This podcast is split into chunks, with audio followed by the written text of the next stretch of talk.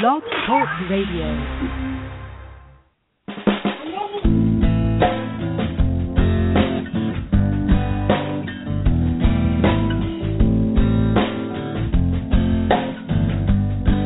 Have you ever wondered why it's happening again? Welcome to Mindshifters Radio with your co-host, the Forgiveness Doctor, Dr. Michael Ryce, and his wife Jeanie. Michael and Jeanie share with you the wisdom of the ancient Aramaic internal process of forgiveness.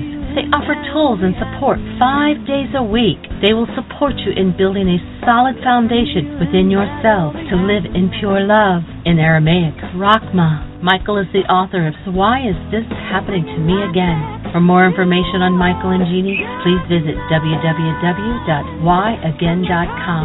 And now your co-host, the Forgiveness Doctor, Dr. Michael and Jeanie Ryce.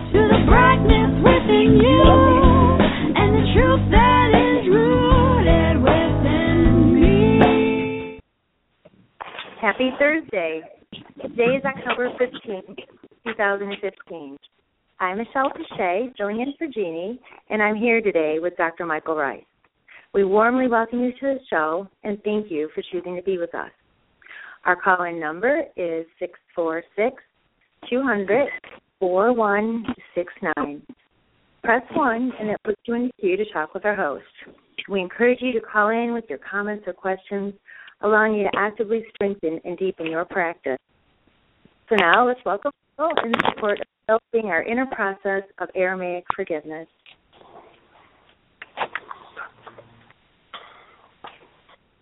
Well, how are you, young lady?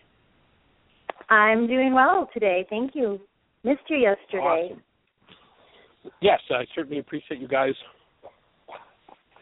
taking over the show yesterday. I uh, had an appointment to spend some time with my daughter and my granddaughter, and things got a little complicated. So I'm still in the big city of St. Louis. Absolutely beautiful, probably 75 degree, bright blue sky, sunny day. It's absolutely beautiful. And I'm still getting to hang out with my granddaughter. I'm the caretaker day while mom is at work. So Adeline's right here with me. She's eating some, eating some baked cheese curls, and uh, we're just having fun this morning, reading stories and drawing pictures and making smoothies, just generally having fun. So that's what my day is looking like so far, and what a blessing to have a day. What a blessing to have another day. And appreciation fills the air. And appreciation extends to our thanks for everybody who chooses to join us.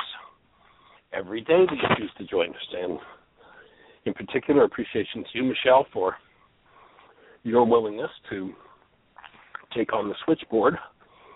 Well, Jean's off in New Jersey. She's actually on a shuttle bus right now, going from the New Jersey airport to the Pocono Inn of the Poconos to do a women's intensive. So she's on the road. Just talked to her a little while ago.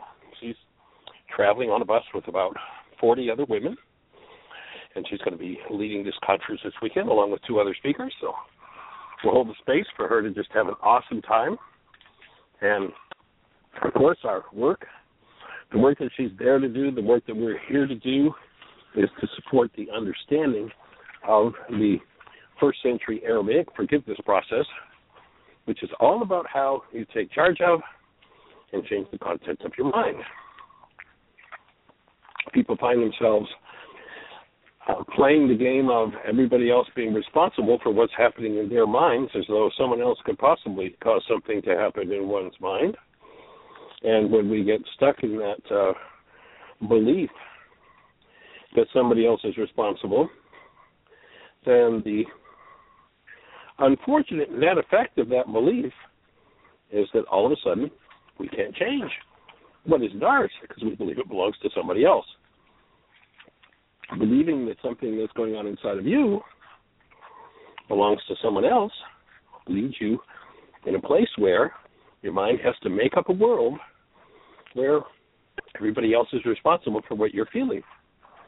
And when it makes that world up, you'll experience it. It won't be true, but it will be your truth, and the mind will hallucinate literally a whole world of pictures, a whole construct that everybody else is the problem in your life. Back about mm, probably six or seven years ago, one of the hottest interviews that I ever did was in Tampa, and they had a, I think it was a 12 or 13 minute segment on uh, Fox Television there, where it was a news, uh, a lunchtime news segment, and it was a place for people to call in and express what was going on for them. And they asked me to host that. And I asked the question, what makes you angry? Because, of course, the world believes if they're angry, sad, or afraid, that somebody else makes them angry, sad, or afraid. So we start getting calls from people, and they tell me about how their child isn't doing what they want them to do, or their parent isn't, you know, doing what they want, or their boss isn't giving them a, a raise, or and they just go on and on and on with all these circumstances and situations. And actually, Fox told me at that time that it was the most called in show they had ever had because we got people stirred. Because in essence, each time somebody would call in, I'd say, Well, you know, I understand you believe that, but it's not true.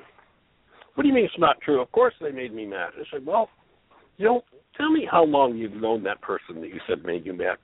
I've known that person for five years, and they've made me mad ever since the first day I met them. It's like, well, okay. Let me ask just a slightly different question. The mad that they quote unquote make you, did you know that mad before you met them five years ago? Well, yeah, but what's that got to do with it? Well, notice that they weren't around. The person you think makes you that way wasn't around six, seven, eight, ten years ago when you were in that mad. How could they be the cause if you knew that quality of man before they came along? Maybe that quality of man is something your mind produces. And they were just like, whoa. So it stirred a lot of energy. It was fun.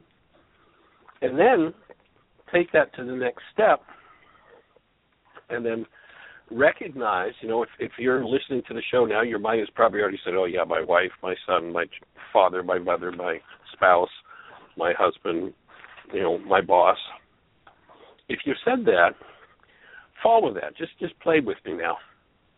Follow that with when my boss, my spouse, my child does this, they make me sad, mad, afraid, or glad or happy. Doesn't matter. It's all the same. And you'll notice that each time you're sad, mad, afraid, angry, whatever it is, notice that each time there's something that you want from someone. Well, I wanted my boss to give me a raise. I wanted my child to be obedient. I wanted my spouse to do what I wanted them to do, what I asked them to do. I wanted the government to do this. I wanted Charlie to do that. But notice that in each case where you say somebody made you something, it was always when you wanted something from them that they either could not or would not give you. When you recognize that,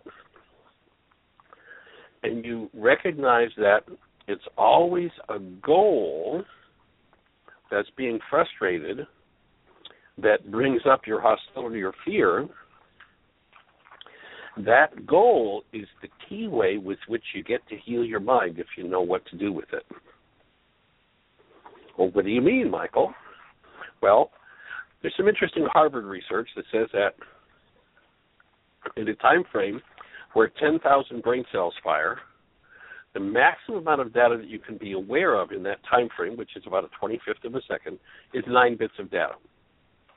So there are 10,000 measurable units of electrical activity going on in the brain, and your mind only shows you nine bits.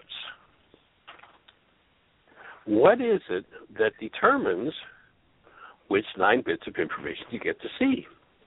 Something has to drive that process. Guess what drives it? Your goals. When you load a goal and somebody refuses to fulfill that goal for you, that goal recruits or gives the mind permission to use certain data to build your world of pictures. So when you say, You made me mad when you wouldn't wash the floor, the goal for them to wash the floor, the driver that causes your mind to produce anger in building its perception. Now, one of the questions that Jeanie always asks at the opening of a workshop is how many have ever done something they regret? Of course, everybody kind of laughs and puts their hand up. And notice the state of mind. Notice what you were feeling when you did what you regretted. And of the tens of tens of thousands of people all over the globe that we've asked this question of, 100% of the time, the answer is always some form of hostility or fear when they did what they regretted. If you load a driver a goal that causes your mind to use hostility or fear to build its perceptual guidance system, then your guidance system being linked to hostility or fear degrades your intelligence. And you're pretty stupid, and you do things you wish you'd never done. You say things you wish you'd never said. The thing that drives that process, once again, is your goals. You know, if I had a goal for Charlie to give me 20 bucks, and Charlie wouldn't give me the 20 bucks, I might say, he really makes me angry when he won't give me that money that he owes me. If I had a goal for Charlie to give me 20 bucks, and Charlie gave me 50 bucks, would I be angry? Well, no, he fulfilled my goal and then some. Are you getting the picture that your goals are an important part of your perceptual system and drive the whole process? In the ancient Aramaic language, the word forgive is shabag or shabak, and properly translated, that word means to cancel. So recognizing that if you've got a driver, a goal, that's linking to hostility or fear in your mind, then you compromise the quality of your perceptual system. It's going to give you poor guidance, and you're going to do things you wish you hadn't done. And my granddaughter's asking me a question. Let me just see what she's saying. Excuse me, I got a munchkin here. You can do it. so, the word shabag means to cancel. And in order to collapse degraded perceptions based in hostility or fear, the way you do that is you cancel the goal that's driving the process. What happens when you cancel the goal that's driving the process is that whole perception collapses in on itself. When it collapses in on itself, it creates a pathway into the hidden content. You know, the the world of psychology, you know, pretty much says that 90 to 95 percent of all of our mental processes are unconscious. Obviously, if a mental process is unconscious, you're, and it's driving your behavior, you're not functioning very consciously.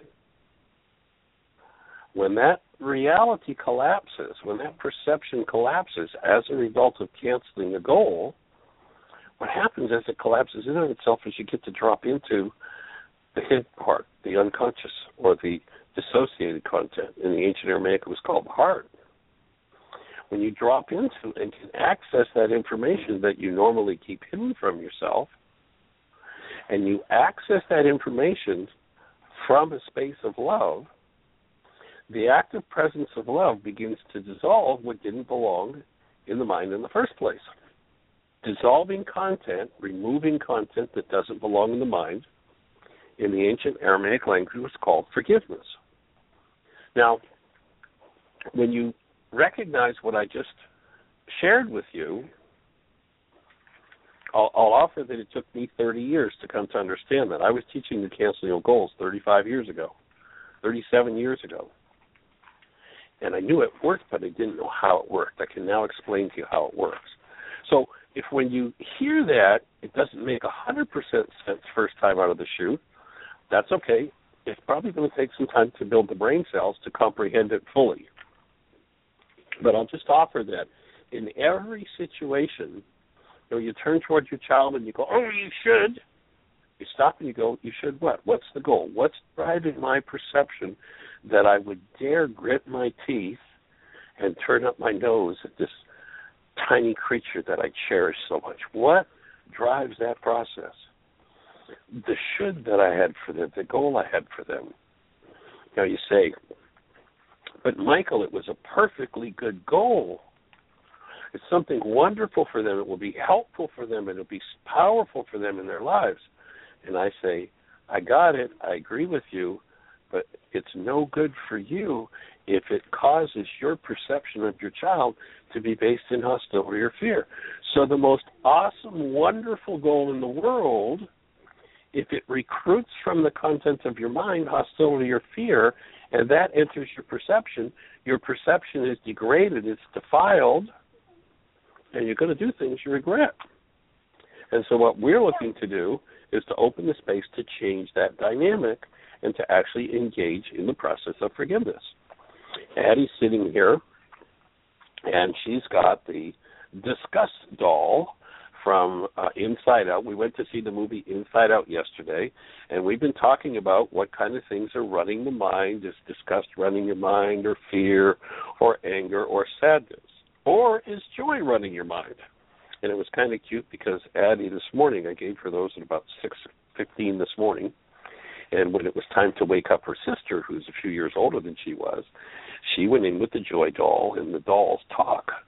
So she woke her sister up with joy, saying phrases in her ear. It was pretty cool space and a pretty cool way to open a conversation about waking up in joy. And then she played the sadness doll that says sad things and the fear doll that says fearful things. And so it was, it was pretty sweet and pretty cool. And you know these, if if you haven't taken your child or your spouse to see Inside Out yet, go do it.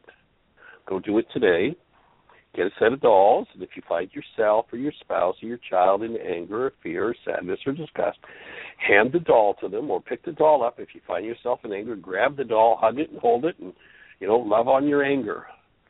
And then ask yourself the question, what's driving this anger in me? Am I willing to cancel the goal drives this anger, sadness, fear, rage, guilt, grief in me? Allow myself to drop into that part of the mind and bring healing to it.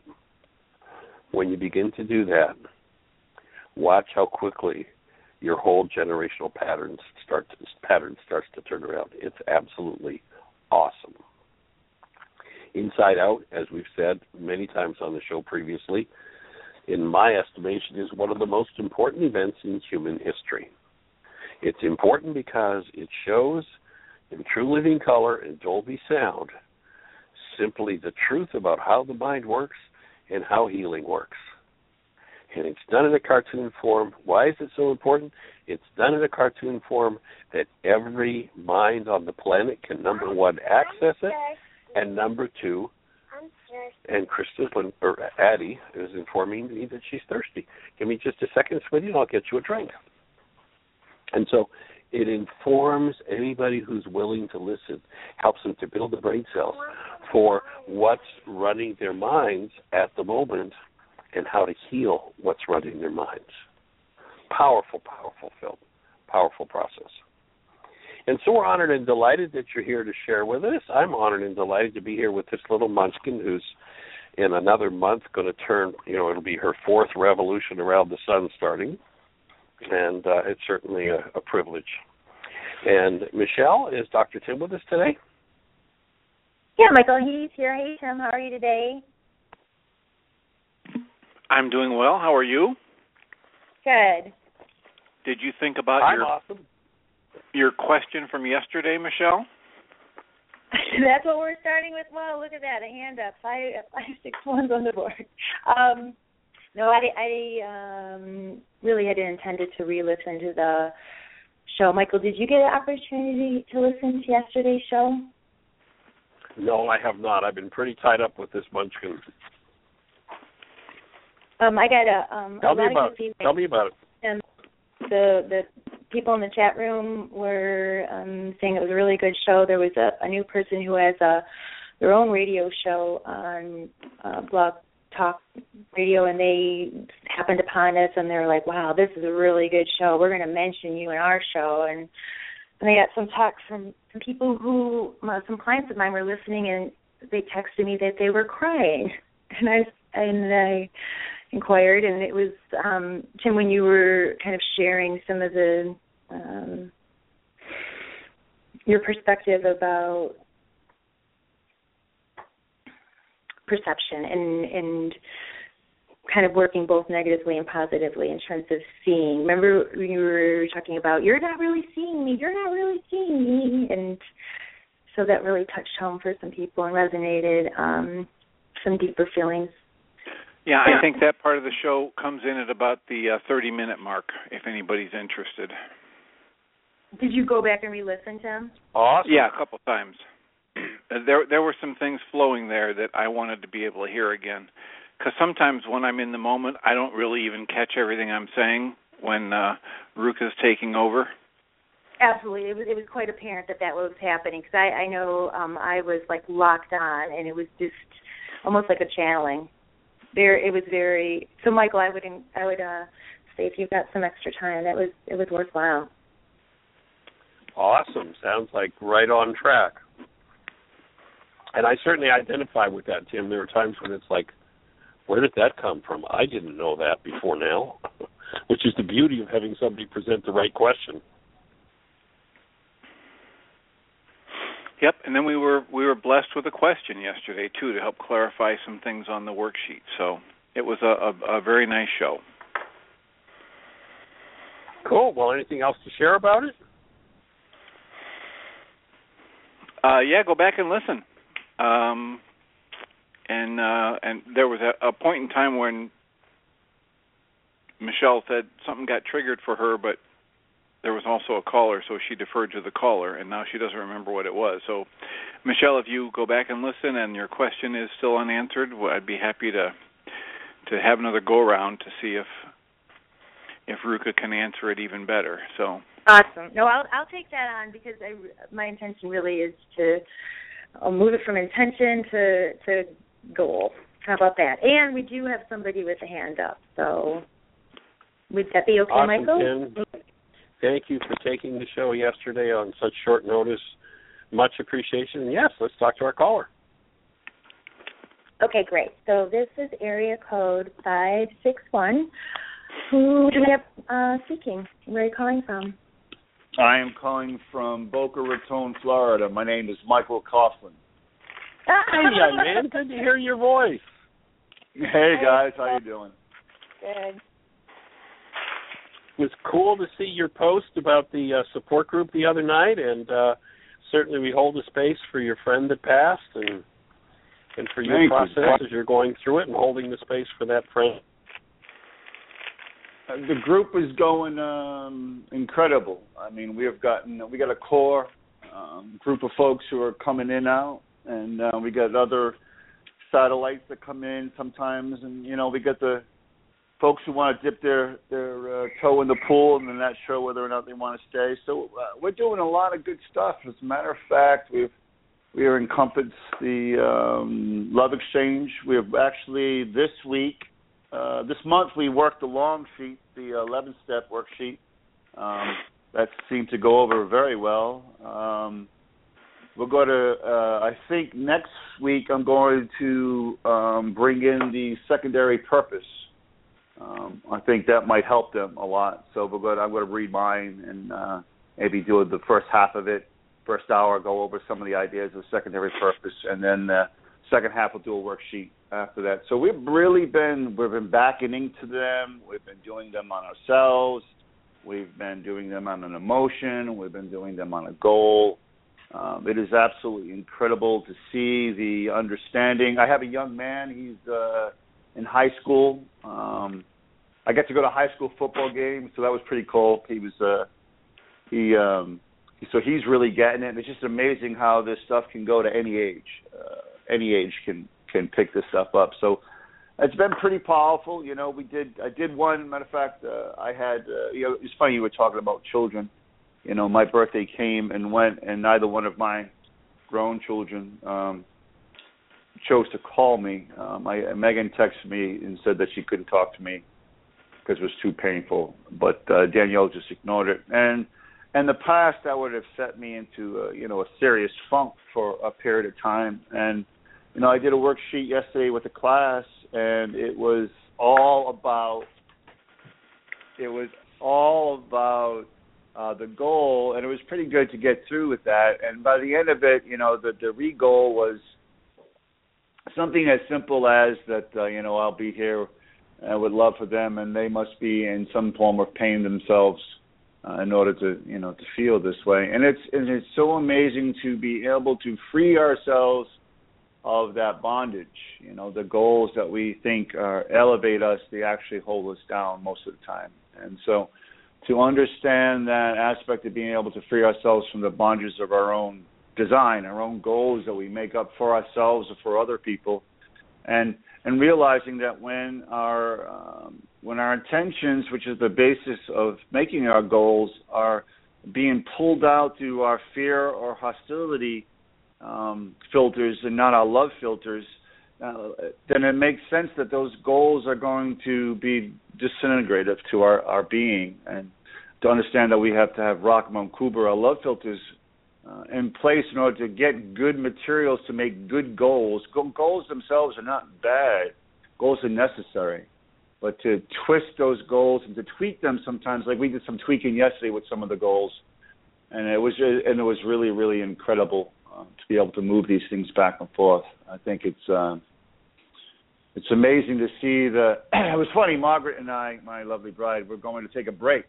I thought I thought maybe I'd take a break for the holidays, and we were going to stop class from uh, November to beginning back up in February. And the response and you know the guidance that we both received after I put it out there was that that probably wasn't a good thing. And then so we mentioned it to the class yesterday, and everybody was supporting. They were like, "We didn't know what we were going to do on Wednesdays." It was it was quite the trip. It was really was. So, so how are you guys doing?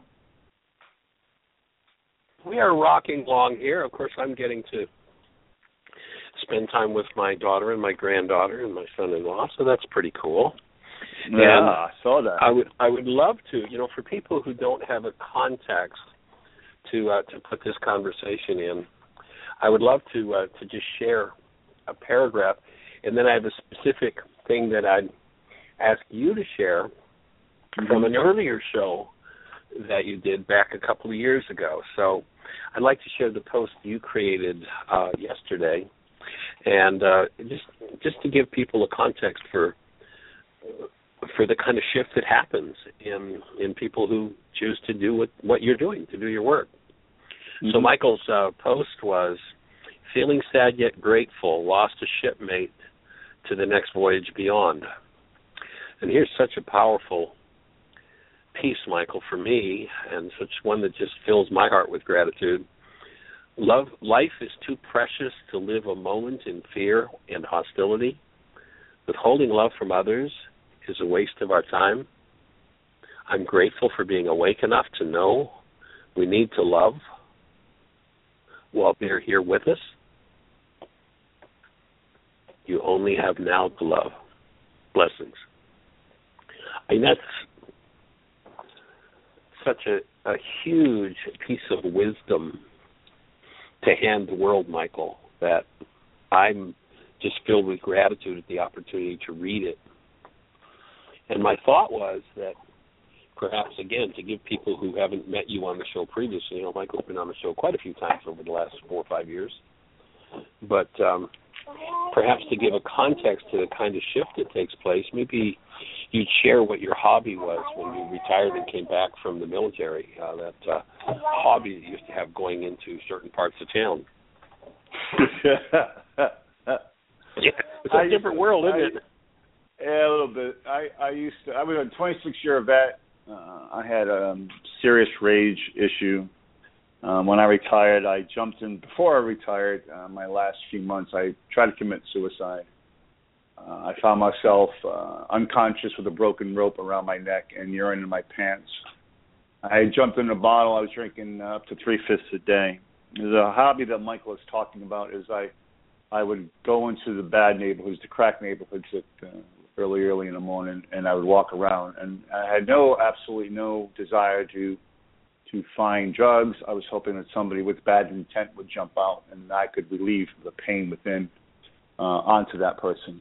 Um, I started to do this work with Michael, um, like he said, five, six years ago, and at first I thought he was uh, full of something, and uh, I, I was very resistant to it. And my bride, um, thank goodness for her, she was she really bought into it. So together we started to do this work, and the monumental shifts that have occurred within me are um, visible to most people. I, when I say most people, I would say there's people who know me for years and have said they they um, they didn't know me. Um, my bride, after years of, of being together, um, you know, we're finally at a place where we enjoy each other's company on such a such an emotional level and on such a deep level that other people can see that.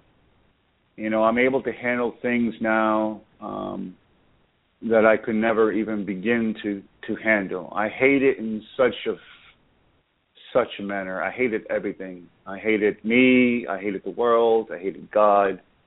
Um, and it took me a long time to do this work. You know, Michael talks about fear and hostility, and I tried to work. I kept saying I wanted to get rid of my anger. I wanted to get rid of my anger, and I would ask Ruker, God, Holy Spirit, the One Mind, to remove my anger. But the truth of it was, I did not want it removed completely. I didn't want to surrender completely. It was okay to remove it around my bride. It was okay to remove it around certain people in uh, certain situations. But I wanted to make sure that I could pull it up for defense. I could pull it up for offense to protect myself, to protect other people when I needed it. And the universe doesn't work that way. If I'm going to surrender myself to the good that is there, then I have to surrender something completely. Uh, I have free choice. Uh, the universe knows that I have free choice. And if there's a part of me that chooses to hold on for whatever reason, then it's not going to be removed from me. And it was when I realized that holding on to hostility and fear was strangling me, and that I had to be willing, willing to release that completely and allow the powers that be to remove that from me it would be the only chance that I would have to have true healing. And by doing that, two years ago, I went up to Heartland, and it was the first time that I truly discovered um, an intimate relationship of what love was to me, within me. And that literally, I believe, saved my life because I had gone up to Heartland. I was on a walker. I was uh, I had a um, growth, nerve tumor that was doing some pretty bad things to me. And um, I was on incredible amounts of pain medicine. They had me up on, on methadone at that point in time, just so I wouldn't fall down from the pain. Um, I was able to run by the time I left Heartland that summer. I was running up and down the hill. I was swimming across the lake. Um, my bride was almost cried when she when she picked me up and uh, I picked up the walker off the off the um, conveyor belt with my luggage rather than walking off the plane with it. Um, that's the that's the the incredible power that removing fear and hostility from the body, from the energy system, because we forget how much that that emotion can physically manifest itself into screaming to be healed, screaming to the universe to heal me, and I ignored it for so long that it almost killed me. Cancel a thought. But it allowed me to see have such an opening. And now, as I continue on this path, listen, I stumble. I I get mad at times. You know, I'm on a I'm on a what is it, baby? Two weeks two week news blackout. I put myself on a news blackout because it was starting to trigger my anger. It was starting to trigger old thoughts and old feelings. So I just said, okay, listen, for for two, three weeks, I'm just not. The world can go on without me. Uh, a dear friend from Heartland, Susan, two years ago, told me that my watch was over. Um, that I'm retired now, and I need to let other people take over this stuff. I can't save everybody. So that was a really big part of it. So now, you know, things are are my life is completely different. I, listen, if I uh, I I was the guy that would jump out of a moving vehicle on the road with my bride in the passenger seat to go beat somebody up while on crutches. Uh, I, I, and, and and they wouldn't get out of their car because I would I would have such energy of negativity and fear inside me. Now, Michael, I, I don't know whether to laugh or to cry right now with what you're sharing. I mean, just listening to you is just like evokes such emotion, such tears of joy for me, and and then when you share that one, it's like, oh my God, Michael. Yeah, well, you talk about in order to heal, I had to be out of my mind, and and when you and and it's true, and as a person who did did offensive things in the military, you are right. If I go into battle and I am angry you have to be your anger has to be very cold. It can't be overwhelming. If you're cold and calculated, then you can survive. If you're in a blind rage, you're going to be dead. And I know for a fact that when I am triggered into anger and hostility, I am a moron. I can't see the gifts that are before me. I, I, my, my pain goes. I mean, there's so many different things that will happen with fear and hostility. Um, and I know, listen, I was diagnosed with um, post traumatic stress. I was diagnosed with major depressive disorder. I used to pick up my drugs from the VA in a grocery bag. I mean, I I was on hell, I don't know, ten, twelve drugs at at once one at a you know one time. And since then, I have worked my way off a great majority of them. I take I I, take one for uh, pain, one for sleep, and one for you know, during the day. But that's it. And even that, I, I've worked down to bare minimums. Listen, if you're out there and you're you're looking at this work and you're saying, "Oh, this is some tree hugging BS," listen, it, it, as you don't work it, it's tree hugging BS. But if you take it as your own, and like I said, willingness. And fact, in class last night, I wrote willingness across the board. You know, Michael's thing is all the above. My thing is willingness. Um, how do, how can I make this work? I had a I had one girl last night ask me ask me how long will it take, and I just broke out laughing because I'm not there yet. I don't think I'll ever be there yet, but that's the journey. That's the journey. I mean, when you realize that something that would literally put you into a spin, when my daughters would not call me on my birthday, I would be depressed until I don't think I would really come out of this baby until New Year because then they wouldn't call me on Thanksgiving and then they wouldn't call me on Christmas and then, then they wouldn't call me on New Year's. So I would be depressed and, and for all that time. Why? Why? Why? What a shitty way to only, go through the holidays. Only, only one reason. Only one reason. Exactly. There's depression in you. when you shovel exactly. it out, you're done with it. Exactly. So now, I mean, I was sad the day afterwards because you know one of them said they'll call me tomorrow. Today was too much. I was a little sad that that didn't happen. But you know what? It's them. It's what they're carrying, and I have offered these tools to them. One of my daughters actually came down and sat in one of my classes. Um, uh, Megan came down. She's one who's going to be a doctor. She sat in one of the classes and was pretty interested in some of the stuff. But I get to live my life on a daily basis in joy and happiness. And I get to see outside my world. Michael talks about, and there's been a recent change in, in the teaching about painting the world. And when, I, when I'm angry, I'm painting the world in anger. When I'm fearful, I'm painting the world in fear. And you know, I like this this aspect of the teaching um, because I find it to be true.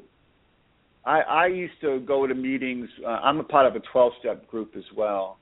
And I used to go to meetings and I used to scare people. They wouldn't sit next to me I didn't have to say anything. They just wouldn't sit next to me. And I'm chairing this month, and I had a guy share that he wouldn't sit next to me. And like there are people who can't believe that now, that cannot fathom that I had such an energy that you wouldn't want to sit in the same table with me.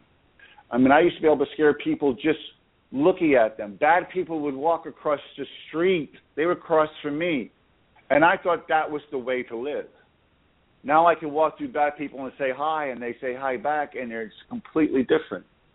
I'm able to help people. I'm able to see beautiful things at any moment in any given day, in any given situation. And it's so much fulfilling to live life that way, to live life that way, rather be locked in a prison of my own making. And Michael's work has been extraordinary uh, in this in this thing. And if you're new and you're on the outskirts, maybe you're dipping your toe in. Listen, I knew beyond a shadow of a doubt that Michael was full of crap. I knew that he was a snake oil salesman and he was a treat. First time I met Michael, and he said, "I am." Uh, you're, you're not gonna believe this, Michael. I am blessed and highly favored. I thought he was full of crap. Michael, I said the other day that I was blessed and highly favored.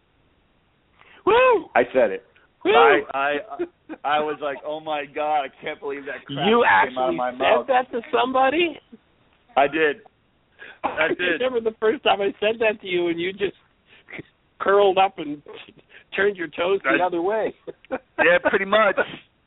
Pretty much, but I have to say I am blessed and highly favored. The universe and God is good to me because, and I because I see it everywhere. I see the abundance of God everywhere. When I came to Michael, I didn't even like God. Never mind believing him. It was like I hate him. Okay, I don't believe him. I hate God. I don't believe. Man, I am just enthralled with the beauty of everything.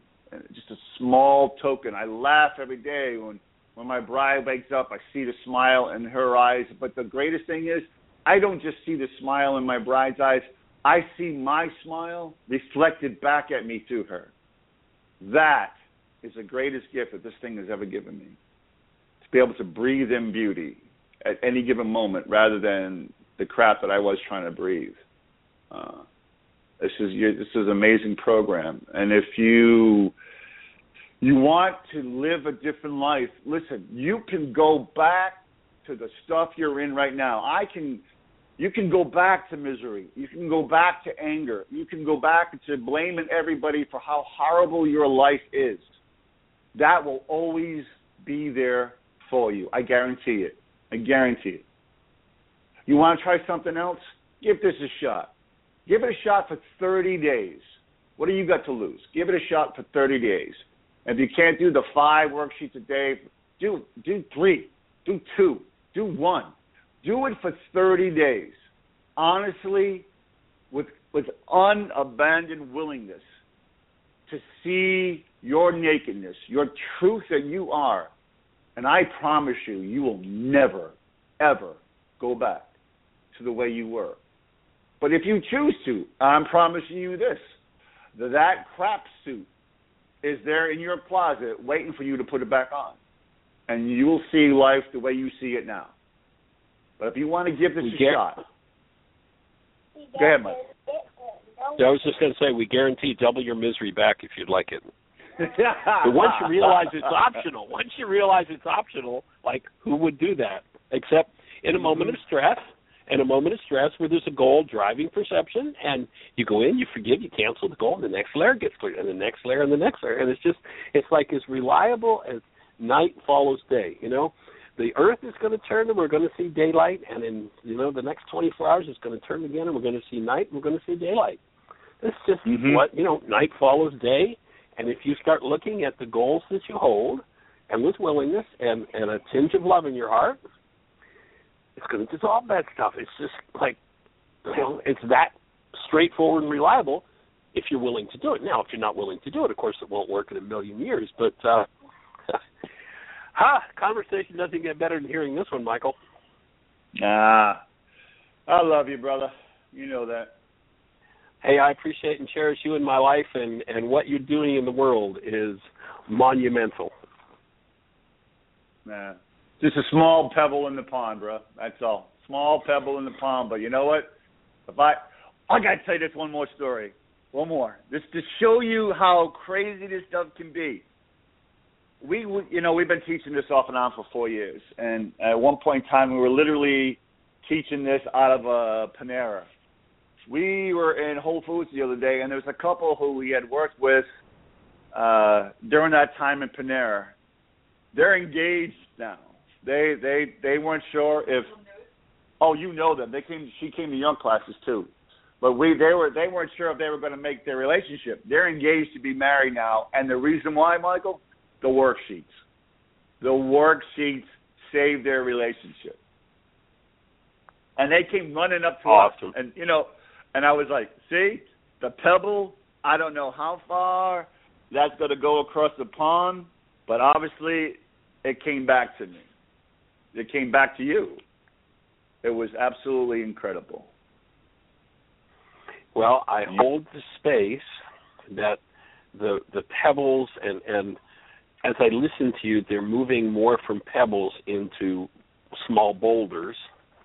But I hold the space. I hold the space for when those boulders are thrown into the pond of the wounded warrior and create healed warriors.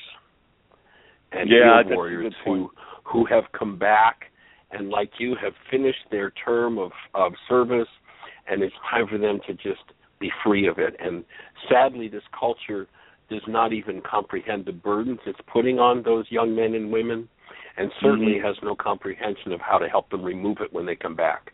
And so i just see those boulders turning into mountains where we can support these people who have such trauma that they've seen engaged in from every point of view and and opening the space for them to peel that off as you have. And you know you're you know i i can't speak to those people the way you can speak to them. You can say been there done that. And Yeah. uh, i just I, i'm just in awe and appreciation for it. You know there was a somebody who who showed up at a workshop this goes back maybe i don't know five six seven years ago and they were really into nostradamus and they said that uh, there was a quatrain, and I have no idea. I'm not into Nostradamus, never have been, probably never will be. But there was a quatrain in Nostradamus' work that said that the warriors would come to Heartland to heal, and we're up to you know at least five or six significant healings like the one you're talking about of people who've Mhm. been through that insanity and you know my heart just wants to open for those who don't know there's resolution possible and and give it to them. So I, I just keep holding the space for that healed warrior project to really in earnest begin, and we start dealing with these men and women in mass, and their families, their children, their wives, their husbands, their children who, you know, genetically capture that trauma and then experience the environments when they return of that trauma, just expressing uh, unconsciously and without control. And so that's the space I'm holding is for that healed warrior project.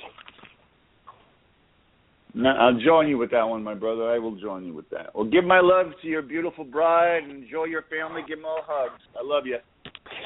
I'll do it. Hold the space for Jeanie. She's actually I don't know if you're on at the beginning of the show, but she's on a bus on on her way to the uh the Pocono Inn to do a women's intensive. So hold the Oh, space for her I to think- do that. Oh, she's gonna be awesome. She's Yeah. always awesome. Yeah, she is. She's she's does is doing some amazing, amazing. She shared what her presentations were and the way she's, you know, the twist that she's giving it from her genius is just amazing. So these ladies are in for a treat, and uh and I'll look forward to seeing her when she gets back on Tuesday. I bet you do. All right, brother. I love you. Okay, blessings. Much Much appreciation. Much much appreciation. Oh, same here. Conversations don't get better than that one. It's uh it's pretty amazing.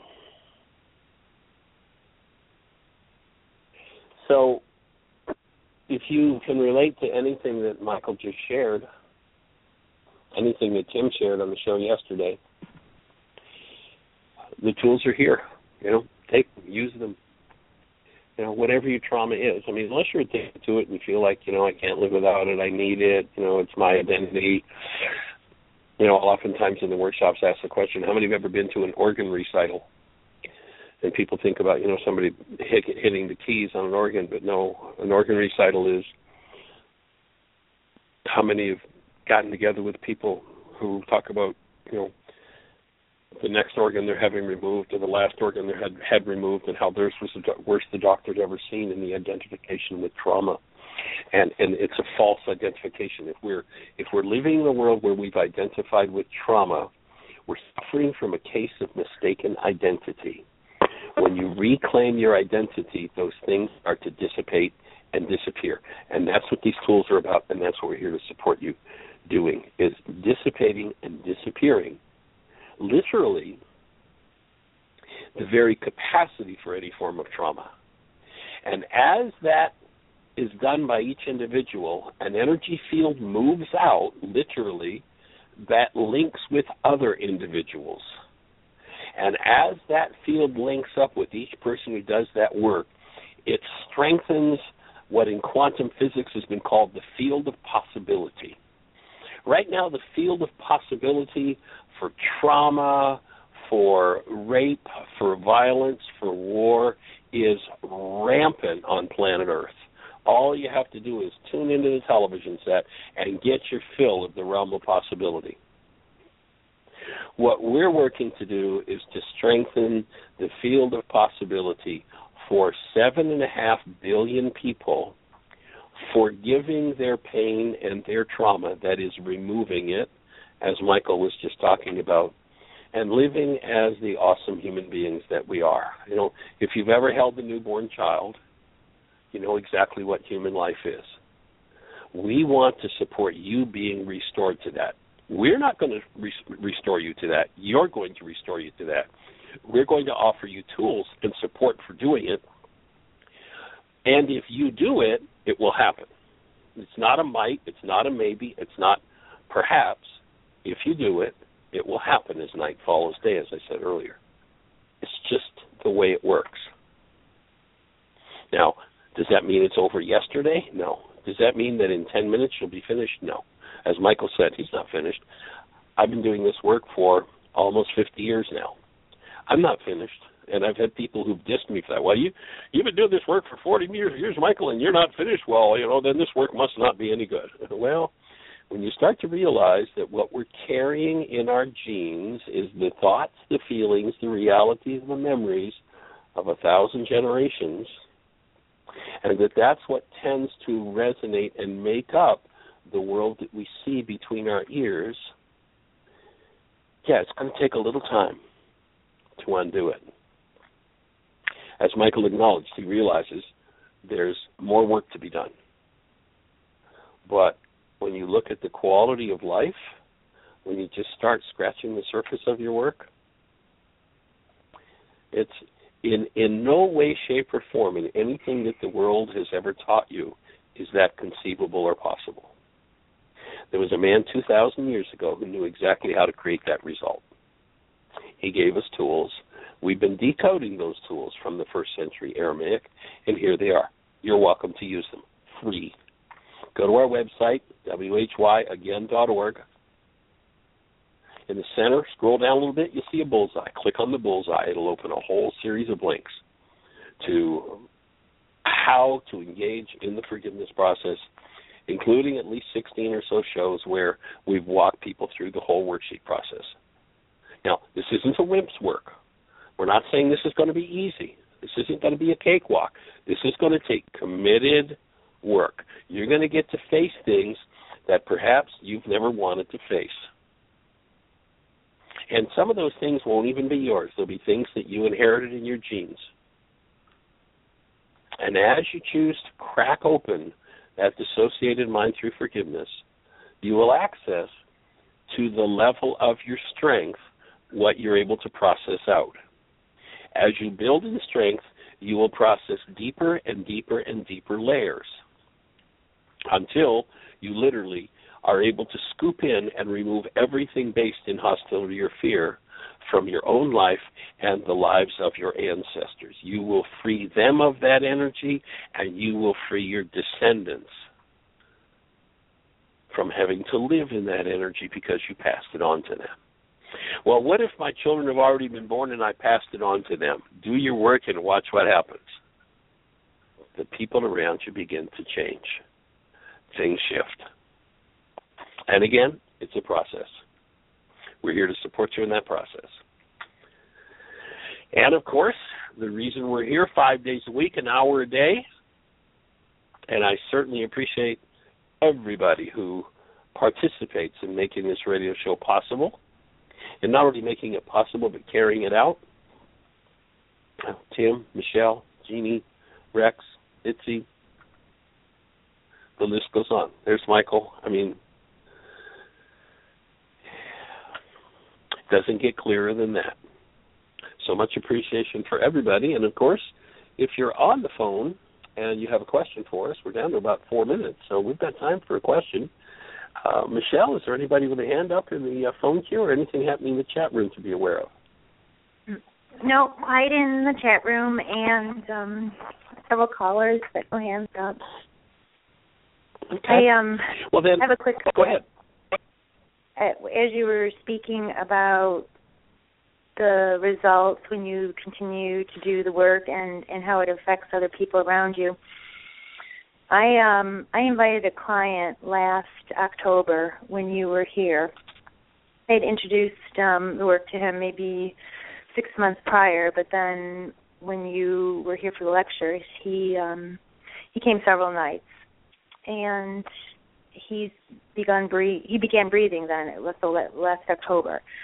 Um very faithful, like an hour every night. It's part of his ritual. Um does affirmation. Stepping into the still point process, you mean?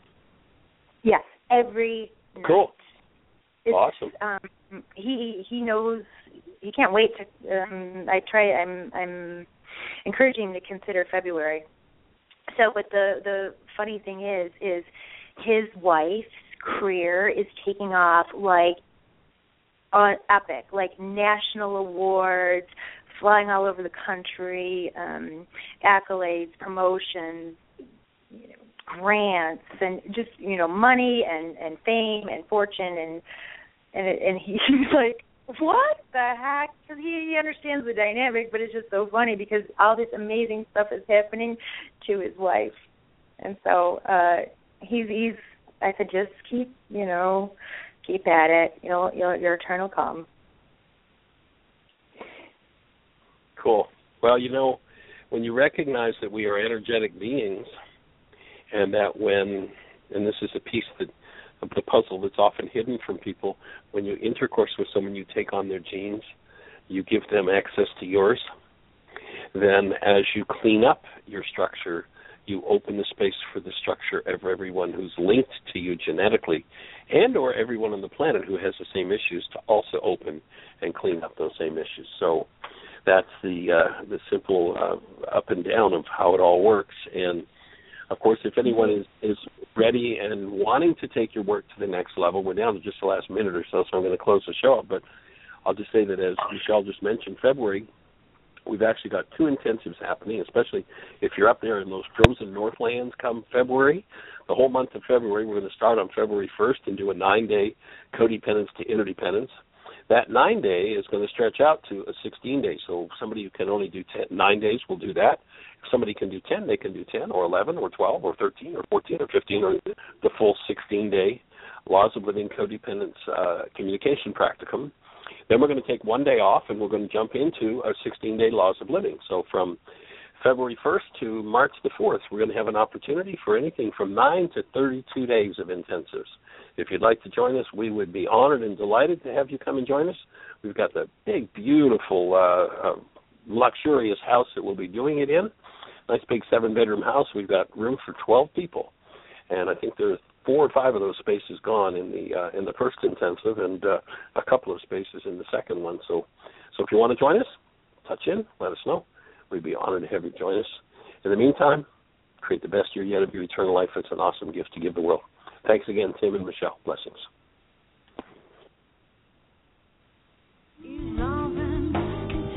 Thank you for listening to Mind Shifters Radio with the Forgiveness Doctor, Dr. Michael Ryce, and his wife Jeanie, who present the internal Aramaic process of forgiveness. Michael and Jeanie are here every Monday through Friday on Earth Angels Radio. For more on Michael and Jeanie, please visit www.whyagain.com. That's www.whyagain.com